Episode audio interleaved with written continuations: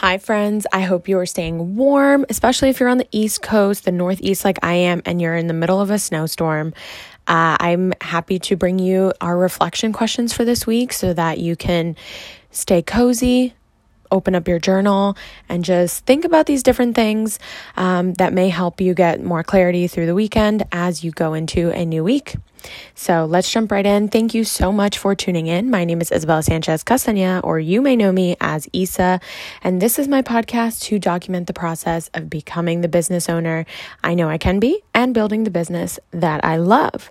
And this week, especially, we've been talking a lot about self awareness, and journaling is such a great way to get us to that self awareness. So, my very first question is going to be about procrastination. So, what are some things that you procrastinated on this week?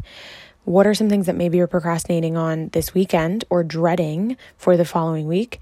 And what is the fear behind that? What is the thing, the emotion, the feeling, the thought that you are avoiding?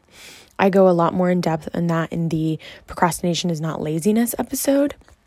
And um, it's definitely something that when we get an awareness of how some of our fears are maybe controlling our actions without us even realizing it, we're able to take back that control and that agency and really get back in a zone of being able to explore it and possibly push through it.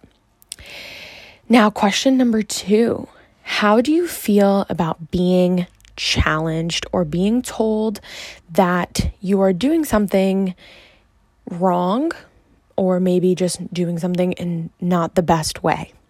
I know that that can be really difficult for us entrepreneurs to be told that we're not doing things in the most amazing, perfect, efficient way because we're so used to being like head honcho, top of the line. The buck stops with us. So, um, explore that. How do you feel about those moments where you maybe are wrong or someone else can do things better? And I explored that in the episode of maybe someone else can do it better. And my third question for you this week is if you are feeling like you're in a slump, or you're feeling like you might be approaching a slump, like things are starting to slow down, your energy levels are getting lower. Maybe it is because of the snow. I want you to ask how can you take control of that slump and um, ask yourself if you're meeting your basic needs. I think that's the even more important question out of this is are you meeting all of your basic needs like sleep, like getting proper nutrition, like moving your body a little bit, like seeing friends and building relationships, building connection with others? Are you having fun? Um, and if you answer no to any of those areas, how can you tweak that just a tiny bit for the next week so that you can take care of yourself and avoid a potential slump or start to get out of one if you're already in it. And I'll leave the questions at that.